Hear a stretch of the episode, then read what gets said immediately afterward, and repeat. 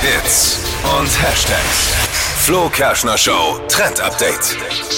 Die Fans sind heiß. Es geht in eine neue Runde der krass beliebten Netflix-Serie Emily in Paris. Ich freue mich voll. Netflix hat das jetzt bekannt gegeben und der Trailer ist raus.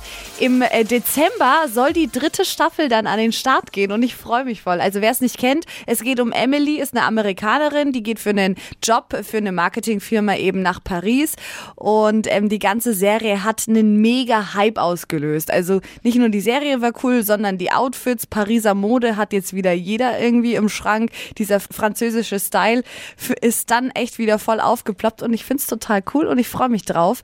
Und in der dritten Staffel, da geht es vor allem ähm, wieder mal um die Liebe. Sie hat zwei Typen am Start. Wie Sie muss sich entscheiden, für wen ihr Herz schlägt und sie muss sich entscheiden, ob sie in Paris bleibt oder doch nochmal zurück. Ich kenne ich kenn Emily geht. auch und viele Männer kennen Emily auch, weil das ist eine der Serien, die wir Männer mal mitgucken müssen mit den Frauen. Ja. Und man aber das dann doch auch Was gut findet du? als Mann. Ja, ich, man, man kommt ja dann rein und findet es Ja. auch gut. Ich finde, mag, mag die Serie auch sehr.